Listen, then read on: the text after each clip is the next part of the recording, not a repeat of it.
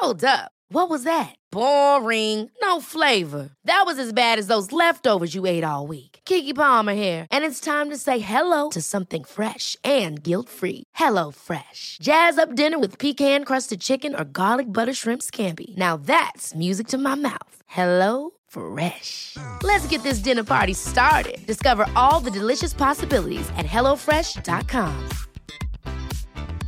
I'm Sandra, and I'm just the professional your small business was looking for. But you didn't hire me because you didn't use LinkedIn jobs. LinkedIn has professionals you can't find anywhere else, including those who aren't actively looking for a new job but might be open to the perfect role, like me.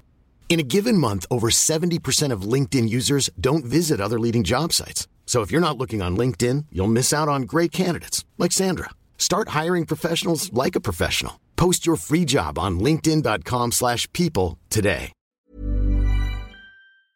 Hej sommarvärmen! Den här reprisen är i samarbete med det mobila apoteket Meds. Det supersnabba apoteket borde de heta för det är liksom det som är deras perk. Vi har fått en kod som man kan använda för att få 20% rabatt om man beställer en vara för hemleverans. Eller alla varor är för hemleverans. Eh, det kommer mer info om rabattkoden och om Meds i slutet av avsnittet. När blir du själv blyg? Hmm. Um, jag blir blyg när jag ska på kalas em, när jag sjunger för hela familjen. Och jag blir, blyg på många andra saker. Det är så många så jag kan inte berätta. Det är jättemånga saker.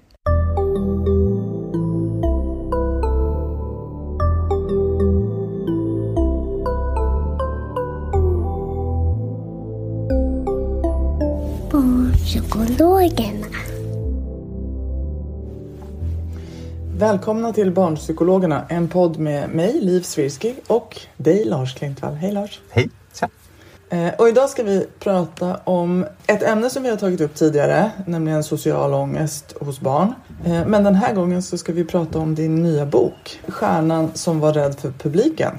Exakt! Och vi, vi ska säga att du har skrivit den och sen har Amanda Le Cornet illustrerat. Och sen har vi också haft en massa testläsare. Förskolelärare och föräldrar och framförallt barn. Eh, som har varit, liksom gett oss massa feedback på vad som funkar och inte funkar. Eh, jag har precis läst din bok. Jag tyckte den var jättemysig och det är väldigt fina bilder. Vi känner ju igen den för du har ju skrivit, det här är din andra bok, eller er andra bok. Vad heter den första boken? Den, het, den heter Veterinären som var rädd för hundar. Och då handlar det ju lite mer om barn med specifik fobi. Precis, och lite problemet med den boken tror jag också var att folk trodde att det bara handlade om just hundar. Jag tänkte ju att den handlade om liksom, specifik fobi i allmänhet. För att det är exponeringsterapi, så det är, principerna funkar ju likadant för vilken fobi som helst. Men folk tror jag tolkade det så att det handlade just om hundar. Okej. Men det är samma karaktärer, precis. Det är de här två barnen. Anton och Jasmin. Och så är det en vuxen som de upptäcker har en fobi eller någon rädsla som de behöver hjälp med. Alltså jag tyckte den var mysig men, men du kan väl berätta, kan, vem är målgruppen för de här böckerna? Alltså, ålder så tänker vi att det är typ så mellan tre och sju, åtta år någonstans. Men Mm. det är någonting vi bara drar till med. Jag vet egentligen inte riktigt. vi, vi har ingen normal population. Vi har inte kört det på 2000 barn och, som man gör med IQ-tester. Dåligt. Exakt, dålig, dålig psykolog. Ehm, Icke evidensbaserad barnlitteratur. ing- ingen koll. Ingen koll. Vi vet inte vilken målgruppen är. Uh, nej men så här, det uppenbara svaret är ju att säga att det är för barn som har liksom, social ångest eller tycker att det är läskigt med så här, prata på samlingen eller prata i grupp eller prata med nya människor och gå på nya aktiviteter där man inte känner någon. Så. Men det är ju inte alls tanken att det ska vara så här barn med problem som ska läsa den. För lite sensmoralen i boken är ju att social ångest är en del av livet i någon mening. På någon nivå liksom, så har ju alla social ångest. Mm. Eh, och att man måste bara lära sig att acceptera det och hantera det och tänka att det är en del av livet. Så det finns ju klart att det kanske är extra aktuellt för dem som det blir problem för, men vi tänker att det är en sensmoral för alla barn. Men jag tänker ju också att den är bra att läsa för alla barn för att även om man själv inte är rädd. Alltså man tänker bara hur vanligt det är med social rädsla. Man räknar med att uppåt 20 procent av alla har det. Eh, så det är, det är också bra att läsa det här för att förstå att aha, det kanske är därför Lotta i klassen är så blyg. Bra. Eller inte tycker om att räcka upp handen. Eller Just så. det. Det är jättekul att säga det, för att, eh, just med testpubliken så är det jätteenkelt för barnen. De börjar direkt prata om vuxna som de känner, som de vet blir blyga ibland. Eh, så att barn verkar ju sånt, så fort de har läst boken så kan de direkt haka på och säga, ah, jag vet den här, mamma blir så här, pappa gör så här. Alltså det ligger ganska nära till hands. Det är ju sant. Verkligen, de vet det liksom. Eh, det, här är ju en bok som vuxna läser för barn. Och det finns ju också i slutet lite frågor och sådär. För det är väl också tänkt att man liksom, när man läser den här med sitt barn ska prata lite om saker. Alltså jag tänker att om, i den mening man tänker att det ska påverka barnet, hur man agerar annorlunda i världen, då kommer det inte bara hjälpa att läsa en bok. Så här, boken i sig tror inte jag kommer göra någon skillnad. Det måste ju vara att man diskuterar den och sen refererar tillbaka till den i, när det behövs i verkligheten. Alltså lite som man tänker med, här, med när man går i KBT. Så här, det händer ju inte så mycket i rummet. Det händer ju, man, rummet handlar ju bara om att sätta upp situationer som man sen gör i verkligheten. Jag tror att man ska tänka lite samma sak med det här. Att liksom, det krävs att man har en diskussion där man kopplar det till sitt eget liv och sen kan man referera tillbaka till den diskussionen och boken senare. Så vet jag i alla fall att folk använt den förra boken vi skrev. Att man liksom pratar, ah, men hur gjorde veterinären i den här situationen? Ja, ah, då gjorde de så här och så här. Alltså det är diskussionen som egentligen är poängen, tror jag ska tänka. Så på det sättet kan vi tänka att det också är en bok, kanske inte riktat till barnen så mycket som det är riktat till vuxna och barn. Så att de har en gemensamt språk för att prata om eh, rädslor och hur man ska våga sig eh, närma sig saker och hur man ska acceptera att ibland är det läskigt och man kan göra saker trots det och så. Var det kul att skriva den? Ja, det var mycket svårare att skriva den här boken än den förra. Så jag tyckte specifikt förbi var ganska straightforward. Det här blev ju liksom... Eller så här ska jag säga. Först när vi skrev den första boken och sen så berättade jag för... Jag har en kompis dotter som heter Vanja. Som är sju år. Hon hade läst den första boken och så berättade jag för henne när vi träffades att vi skulle skriva en bok till och den skulle handla om barn som tyckte att det var läskigt att prata. En, det handlade om en stjärna som var rädd för att stå på scen. Och då, då sa hon så här, ah, jag, vet, jag vet precis vad den kommer att handla om. Och så återberättade hon hela boken som jag hade tänkt med den. Så här, först ska han stå på en liten scen, sen ska han stå på en lite större scen, sen ska han stå på den stora scenen. Eh, och då insåg jag så här, ah, gud, de fattar ju det här direkt. Det kanske behövs läggas på någonting nu. Vi kan inte bara köra samma trick en gång till. Vi måste liksom lägga någonting nytt. Och det blev det här liksom acceptansgrejen. Att inte tänka att man bara ska vänja sig av med rädslan utan tänka att snarare att det handlar om att använda nervositeten som energi när man ska prata eller stå på scen och tänka att det är oundvikligt på något sätt. Omformulera liksom den obehagliga känslan till något positivt snarare än att försöka bli av med det. Just det. Så, och det där var ju såklart mycket svårare att skriva än, än bara exponering. Men du, vill du berätta lite vad den handlar om då? Eller är det spoilervarning? Det, det, det är absolut spoilervarning. Det är bra med barnböcker är ju att de är gjorda för att man ska läsa dem flera gånger. Så man behöver liksom inte ha så mycket surprise moments. Det är kul. Eh, nej, men det handlar ju om Jasmin och Anton, då, de här två barnpsykologerna. Alltså de är barn som är psykologer. Som, eh, de ska gå på en konsert. När de kommer dit så visar det sig att stjärnan då, som är deras idol har blivit rädd för att stå på scen så kan inte ha sin konsert. Och då gör de, precis som i förra boken, så hjälper de den vuxna liksom, att i små steg närma sig. Och så eh, att våga stå på stora scenen och ha konserten.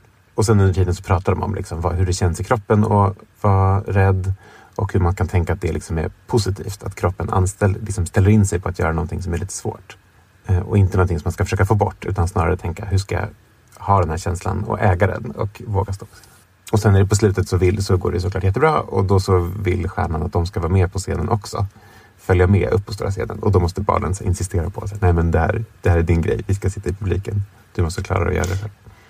Just det, för han vill ha med dem upp på scenen för att det är tryggt med att ha dem Ja, där. exakt. In, liksom. Exakt. Mm. För det, den, det är ju såklart alltid så när man, för barn med social ångest, ju, att då vill man ju ha med sina föräldrar in på karateträningen eller vad det är för någonting. Och det är då man måste liksom, då tänker jag att det är en typisk sån scen som man måste kunna hänvisa till som vuxen. Så här. Precis som de gjorde i boken så måste vi, vi ska sitta här borta, du ska gå och göra din grej. Och de var ganska sådär, de är ganska tydliga när de säger det. Du kommer klara det här bra. Mm, bra. De säger någonting så här liksom, eh, ja, men liksom positivt och men ändå så fullt av förtroende och inget Ja, jag är med en liten stund då. Eller liksom. Mm, just det. Nej, men de har ju också gjort det, jobbat alla små stegen fram till dess. Just Så det. att är i och för sig, det är väl bäddat. Liksom. Mm. Vi har, lite, vi har några sådana klipp på barn som lyssnar. Eller som har berättat vad boken handlar om. Vill du lyssna på ett? Eh, varför började det med att Jojo skulle sjunga för hunden? För att hjälpa till så han blir inte rädd för konserten. Just det. Var det mindre läskigt att sjunga för hunden då? Ja, Vad är mest läskigt? Att sjunga för jättemånga människor eller bara en liten hund? Vad sa du? Vad är mest läskigt? Unga få, mer människor på början. Ja, det är mer. Ja, gulligt. Ehm, men du, det här med att skifta fokus, kan du inte utveckla lite kring det? Det där är, ju- det som känns som lite så här, vad heter det, myrbo? Nej, vad säger man? Det är en uh, myrstack. Mm. Nej, vad säger man? Getingbo? Orm, ormbo? Eh, Ormbo. ormgrop. Någonting som folk inte tycker om. Ormgrop. Ehm, nej, för det, man håller på jättemycket forskning med det där med attention bias modification training. Höll man på med för ett tag sedan i alla fall. Det är väl kanske tio år sedan. Det här med att man skulle träna personer med social ångest att liksom skifta fokus ifrån så här, dat- man gör, så, du vet, man gör datoriserade test och ska de inte titta på arga ansikten. För man vet att personer med social ångest tenderar att fokusera på arga ansikten. Och det där la man jättemycket forskningstid på och det funkar inte. Utan det vi vet som funkar är ju såklart det som, men här, det är ju du är experten på det här för du har skrivit boken om det. Typ, ehm, är ju exponeringsterapi, alltså att faktiskt göra det som man är rädd för. Så, eh, så här, jag bara tänker att det är viktigt att säga det. Så här, det är inte som att det är det enda man kan göra om man har social ångest är att skifta fokus ifrån den obehagliga känslan ut till någonting annat. Att försöka öva på det bara kommer inte funka. Eller hur? Utan vi måste ju, man måste liksom också vara i de sociala situationerna. Nu när jag började researchade för, som del av boken så en av de tydligaste, en, en sån snygg studie är att en, en bra prediktor för barn som är blyga att inte utveckla social ångest, det är att de går på förskola. Det här är ju amerikanska studier så där går ju inte alla barn på förskola. I Nej, Sverige precis. skulle inte det gått att göra en sån studie för alla barn är ju redan förskola. Men i USA är det i alla fall så att om man är väldigt blyg, att man är liksom inhibited som barn och sen börjar på förskola, att då minskar det sannolikheten att utveckla social ångest. För att man får mer, liksom, mer träning såklart och utsätter sig för grejer. Men jag, så jag tänker att det, det finns en poäng med att säga att man måste göra de här stegen. Man måste börja med hunden och sen sjunga för en person och sen sjunga för många. Men att det vi ville lägga till med boken är det här med att, eller det vet vi att personer med social ångest gör, är att de fokuserar på sig själva och sin känsla, hur jag uppfattas. Och att man vill liksom tänka att okej, det där är en bra grej att har hjärtklappning för du ska sjunga inför en grupp och då behöver du ha mycket energi. Så det pratar vi jättemycket om i boken. Men att det man vill komma ut till är ändå att acceptera den känslan och gå ut och göra det man ska göra eller vill göra. Ja, verkligen. Jag tyckte att det var en ganska en pedagogisk, eh, ett pedagogiskt grepp just det där att tänka att det är kroppen som gör sig redo. För att det är ju den där reaktionen som de flesta är rädda för utifrån att de är rädda att den ska synas. Alltså att andra ska se att de är nervösa. Och då är de per definition dåliga. Som att vara nervös är att vara dålig. Eh, Men att, att och, och, och exponeringsbehandlingen handlar ju verkligen om det här att utsätta sig och, och låt känslan vara där. Den kommer att klinga av och liksom vara kvar i situationen. Och om fokuseringen mycket i det här med att fokusera på uppgiften snarare än på dina egna tankar om hur det känns och vad, du, vad som kan gå fel och så. Precis, att man inte hamnar i det där att man först ska bli lugn och sen kan man göra uppgiften. Verkligen. Men jag tycker att den där, liksom att förklara det som att kroppen gör sig redo blir ju liksom ett sätt att också ja, men, gilla sin reaktion på något sätt. Eller liksom Exakt. om, omfamna den lite. Precis, det är precis dit eh, vi vill ja. Exakt. Mm. Ehm, nu efter corona, så när man har börjat göra fysiska föreläsningar igen, då är det så weird för då kommer in ens egna sociala ångest tillbaka. jag har, inte, jag, jag har liksom exponerat bort det när jag föreläst. Men nu när jag kom tillbaka till psykologprogrammet och skulle prata inför bara typ 30 pers och de är så smarta psykologstudenter dessutom, så det är extra läskigt. Eh, då får jag, och direkt så här, står jag innan och jag så här, fuck, fuck, fuck, det här kommer, alltså det blir, ja men du vet, klump i magen liksom. Och, eh, och att jag verkligen måste tänka, påminna mig själv, så här, "Ja, men hallå, det här är bra, så här, det här är en skådespelargrej. Man ska ha lite pepp så att man inte somnar när man pratar utan man vill vara, ha energi, mer än vad de har. Liksom. Eh, för annars så blir det ju bara snack. För jag har ett, jag har ett till klipp, vi lyssnar på ett till klipp om ett barn som pratar om just det där med om fokuseringen. Sen så står det varför blev stjärnan kall om fötterna och var varm i ansiktet. Kommer du ihåg det? Ah, för att blodet inte var på några ställen och då blir man kall i fötterna. Just ja. För vart skulle blodet åka någonstans? Mm, till ansiktet Ah. och hjälpa till. Hon har fattat det där med blodet. Är, är det någonting som ni inte har med i boken men som du ändå tänker är viktigt att man ja, har koll på när det kommer till social ångest hos barn och unga? Alltså det här borde egentligen du svara på. Nej men en sån grej är väl, det är ju inte med i boken, det är ju det här med eh, hur man själv som vuxen modellerar. Eller snarare vilka möjligheter man ger barnet. Om man själv har social ångest så är det ju stor sannolikhet att barnet också kommer att ha, vara lite blyg liksom, genetiskt. Ehm, och det är ju inget problem med det. så. Men då måste man bara hålla ordning på att man inte Eftersom man själv tycker att jobbigt med sociala situationer är ju risken att man inte låter barnet öva på dem. För att man själv tänker så här, Åh, det här kommer bli så jobbigt för dig så det är bäst att du inte går på det där kalaset. Ehm, att det är viktigt att man liksom kommer ihåg att låta sitt barn öva även om man tycker att det själv är läskigt och man tänker att de kommer tycka att det är obehagligt. Vilket de säkert kommer tycka att det är i någon, någon mån. Någon mån liksom. Så den modellerande biten är ju inte med i boken. Mer än att här, det är bra att öva på sociala situationer. Men, men, men ja, vad tänker du som, är, som har skrivit vuxenboken av den här, vuxenversionen av den här boken? Ja, men, eh, just på det där temat som du är inne på nu så är det ju också så att har man mycket social fobi som vuxen då är det ju lite den där syrgasmetaforen som gäller att då kanske det är bäst att man själv först går i behandling för att annars är ju risken att man liksom när barnet inte vill gå på barnkalas så känner man att nej, nej vi skiter i det, vi stannar hemma. För man själv tycker det är jobbigt att gå med på barnkalaset. Så att Alltså det, är jobbigt, det är jobbigt dels för en själv och dels för att man ser sitt barn tycker att det är jobbigt. Men det är också Ja, jobbigt för man själv. Man ska prata med andra vuxna. Precis. Mm. Det är en social situation och exponering även för en själv. Så, så det kan ju också finnas en poäng. Lider man av det här, liksom för att verkligen kunna hjälpa sitt barn så kanske man själv måste ha kommit en bit på väg. Och då tänker jag att det också är viktigt att komma ihåg att det är ju inte så behandlingsresultatmässigt att om man har haft social fobi i x antal år, då funkar inte behandlingen. Utan den funkar ju oavsett om man liksom börjar behandla efter ett halvår eller efter 14 år. Bra. Så man behöver liksom inte tänka som förälder. Men jag kan inte lägga tid på att hjälpa mig. Jag måste hjälpa mitt barn nu. Det är liksom barnets liv som är det viktiga. För så tänker ju många föräldrar. Utan att faktiskt liksom komma ihåg det där med syrgasen. Att så här, sätt på syrgasen själv först innan du hjälper dem som är bredvid dig. För att du kommer inte kunna hjälpa till på ett bra sätt om du själv inte mår bra. Syrgas, alltså förlåt, det här är det här på flygplanet när de, när de öppnar och det trillar ner syrgasmasker. Då, ska man, då säger de att man ska sätta på den vuxna först och sen hjälper man sitt barn. Vilket Exakt. är helt icke-intuitivt. Man vill ju hjälpa sitt barn först såklart. Alltså jag tänker att alla föräldrar vill ju liksom, det är ju självklara. Men, men grejen är väl just det, om du, om du lider syrebrist, då kommer du inte kunna sätta på en syrgasmask på någon annan. Och då är ni båda förlorade liksom. Eh, nej men, det- det- bara avslutningsvis då vill jag bara säga, dels då den här Stjärnan som var rädd publiken är ju bra, den riktar sig till barn. Men sen så har vi ju din bok, eh, Mer än blyg, om social ängslighet hos barn och ungdomar. Som ju är liksom textbokversionen av det här, eller hur? Som riktar sig till vuxna med social ångest, om barn. Det. Det är bra att säga att de kompletterar varandra. Apropå det. Mm.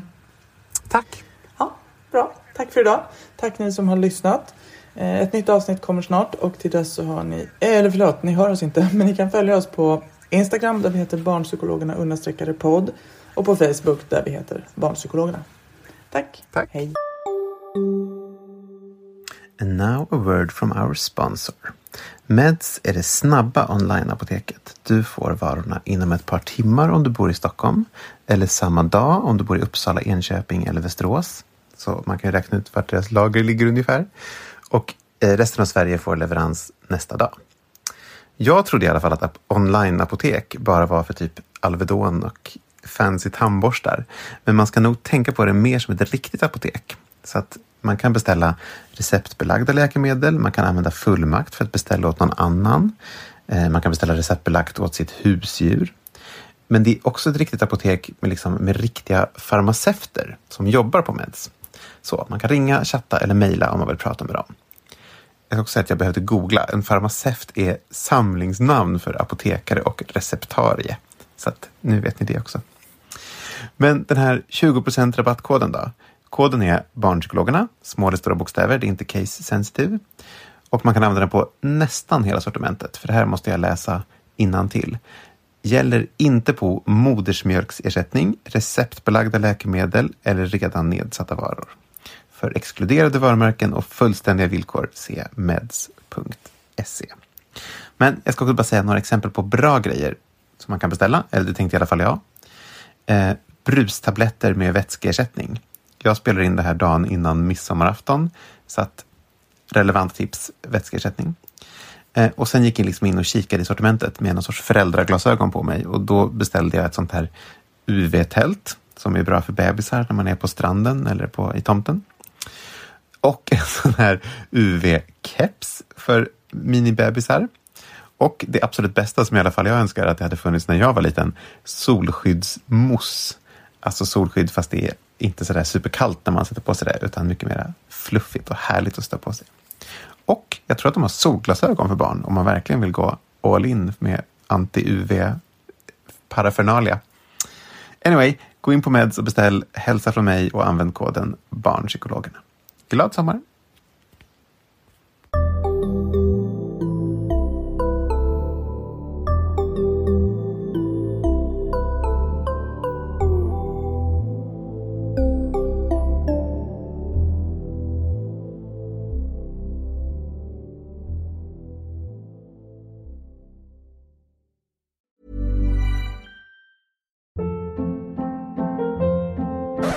Hold up. What was that? Boring. No flavor. That was as bad as those leftovers you ate all week. Kiki Palmer here, and it's time to say hello to something fresh and guilt-free. Hello Fresh. Jazz up dinner with pecan-crusted chicken or garlic butter shrimp scampi. Now that's music to my mouth. Hello Fresh. Let's get this dinner party started. Discover all the delicious possibilities at hellofresh.com.